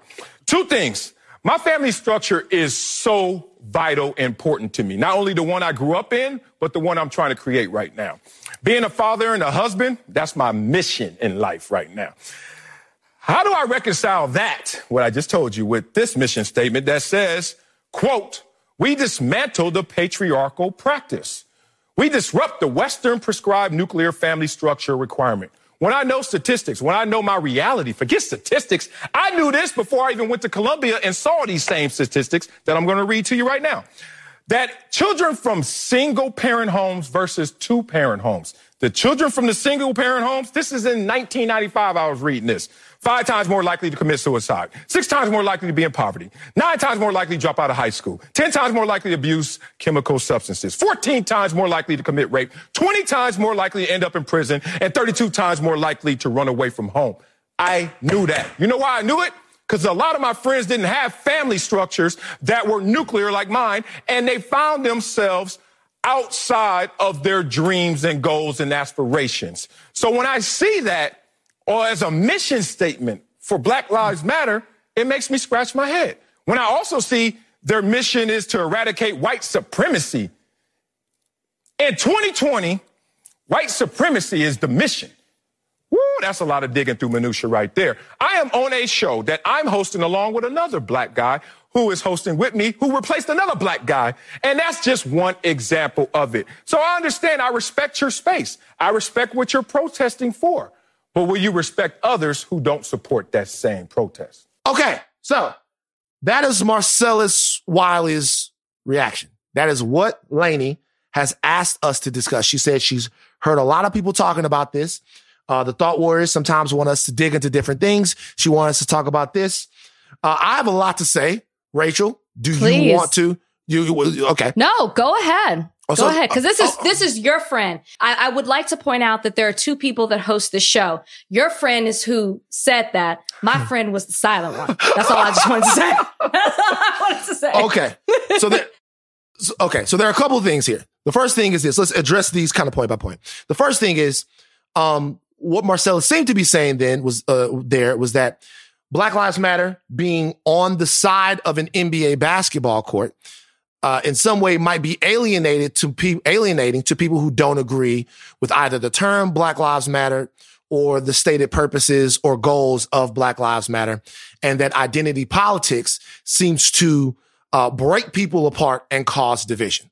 Okay, uh, that is not an unfair assessment. But what I will say is this: I wonder why it is when Black people have a corporation like the NBA or anybody else kind of have their, their backs, then we then have to s- start having discussions about what is and isn't divisive.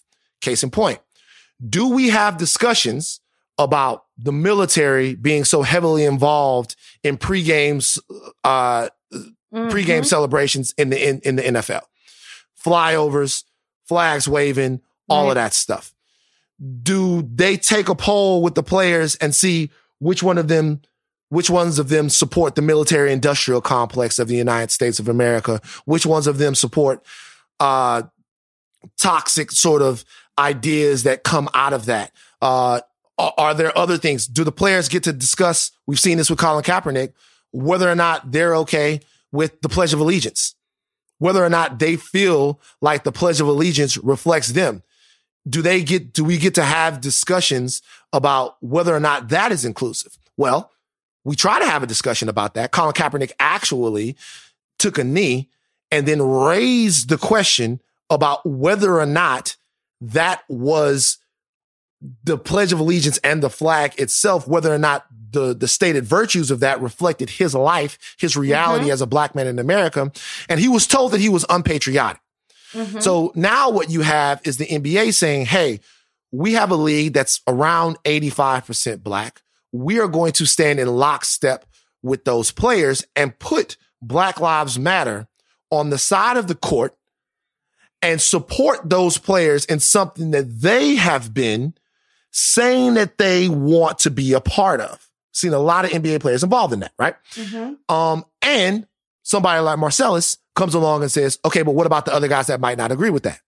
Because once again, when it's time to have a discussion about something to help black people, we need a 100% consensus on who's going to be left out, who might be mad, the silent voices in the locker room that might have something to say about Black Lives Matter. All right. So to me, that's peculiar. I look at that, look at it as this.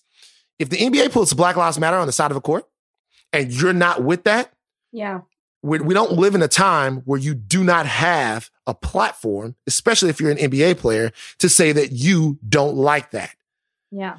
It takes bravery in whatever situation you're in to go against the grain. So if you're against that grain, then be against it. That's fine. No one is going to begrudge you. I mean, they're going to tear your ass apart. But if you have a controversial op- opinion, you got to be willing to go out and put it out there. That's the first thing. Secondly, to the this the second part of it uh, in terms of his analysis of that part of the mission statement of Black Lives Matter. Okay, so what he basically said was he said, uh, you guys can listen to it again, but what he really said, he said that he made it seem like Black Lives Matter was some way against the nuclear family or wanted to dismantle or disrupt uh, uh, paternalism through taking apart the nuclear family. What I'm going to do is read you the entire portion of that. Okay. Mm-hmm. So this is what it says. Mm-hmm. Um, it says two paragraphs here. It says, we make our spaces family friendly and enable parents to fully participate with their children.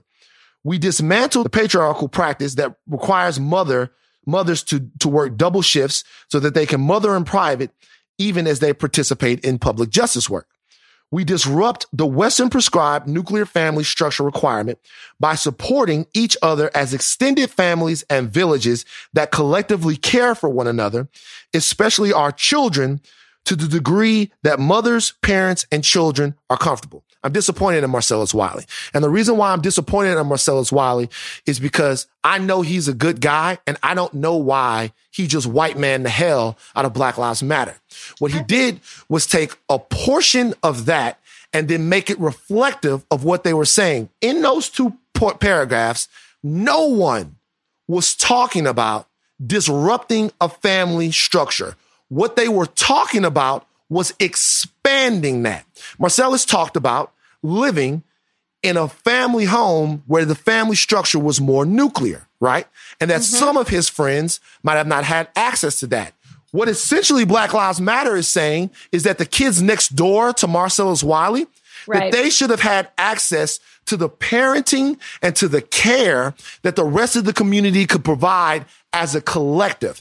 And when you do that, what you do is you give women who want to go out and do public justice work, men who want to go out and do public justice work, you give them the latitude to do that. And that's a part of the mission statement. The mission statement is I'll look after your kids, feed them, clothe them, and bathe them while you go protest, while mm-hmm. you go work on criminal justice reform, while you go start banking black or doing whatever it is that it is.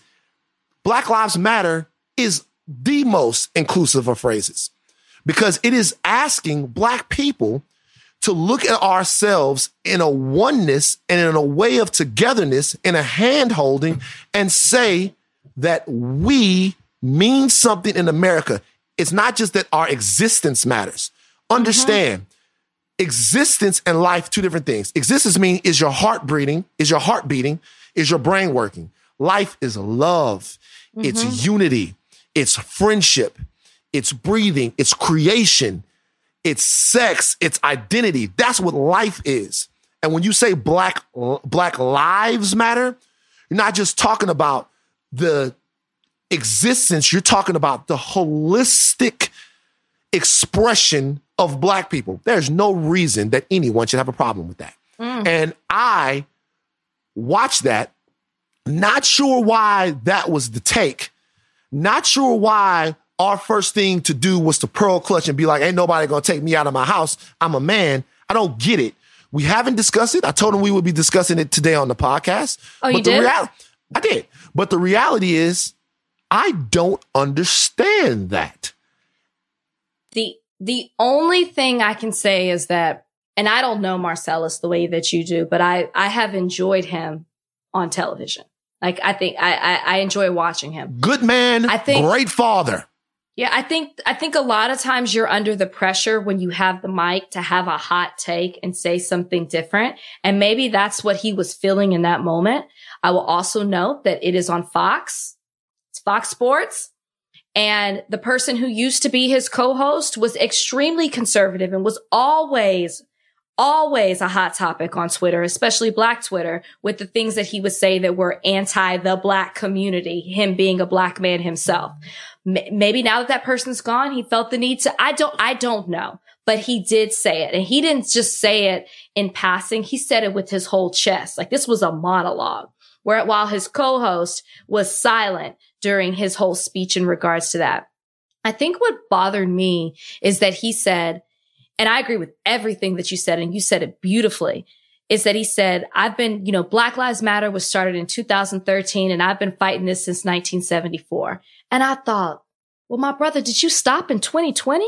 Because I'm not understanding what this message mm. is that you're trying to say to your audience and knowing that your audience, majority of your audience probably isn't black. The fact that you're saying that to them, you are Candace Owens Owensing, that should be a thing. Candace Owensing Black Lives Matter and their mission statement. And I hate this. People are going to take that clip that you just said and pass it around their conservative communities and say, see, this is a black man who says these things. This is a black man who's against Black Lives Matter and their mission statement. And I hate that you did that because people don't go out these days and research things for themselves. If you read the full mission statement for Black Lives Matter, it's like 20 different paragraphs. It is all inclusive inclusive of why they started what they did in Black Lives Matter. It doesn't, it talks about families. It talks about, um, the LBGTQ community. It talks about Black lives. It talks about them in every single way, sexism, misogyny, everything. And you just reduced it to one paragraph to prove your point or what you thought proved your point. And that is what I have a huge uh, issue with. And it and, and you said it what that statement really says that he tried to break apart and make it into something negative and providing all these statistics as to why that statement is problematic. But what I gathered when I saw that in their mission statement is that a lot of times, not a lot of times, but just there are certain, the family, we have been told that this is what a family looks like, a two parent home. And almost as if to be successful, or to achieve certain things, you've got to come from a two parent home. And a lot of times that isn't the case. And this statement in this paragraph to me shows that it doesn't have to be the case. And we are still including you and you still are a part of a, you still have a family and you don't have to adhere to this Western prescribed nuclear family structure to be successful and to matter. That mm. is what I gathered from that. So for him to say, no, that's so problematic. And you, and, and this is what I came from. And statistically, if you don't come from this, this is what you become is so wrong because there are so many people who don't come from that type of family structure who are extremely successful. And then the, the fact that he pointed out the very end that he is a black man. He used to have a black man that's a co-host and he's gone and another black man replaced him. Brother, you are the exception. That is, that is not major, like what is, is presented to us all the time. And to say I'm, it's almost as if he was saying, I made it and I came from this family structure. And that shows that when you have this, this is how you make it is, is extremely problematic. And I just was so disappointed as somebody whose voice I respect in the sports community that he had this hot take mm. on Fox Sports. Yeah. So we're going to run, but I'll tell you guys this. Michael Jordan doesn't mean that white supremacy isn't real. Oprah doesn't mm-hmm. mean that white supremacy isn't real. Exceptions. Barack Obama doesn't mean that white supremacy doesn't that isn't real. T.I., 50 Cent, Viola Davis. There are not enough individual white supremacy is a system, both economic, political, and social, that America was founded in and for, mm-hmm. and that a new group of Americans that are not just black are trying to reconcile and get rid of. You're either right. with us or you're not. That's that.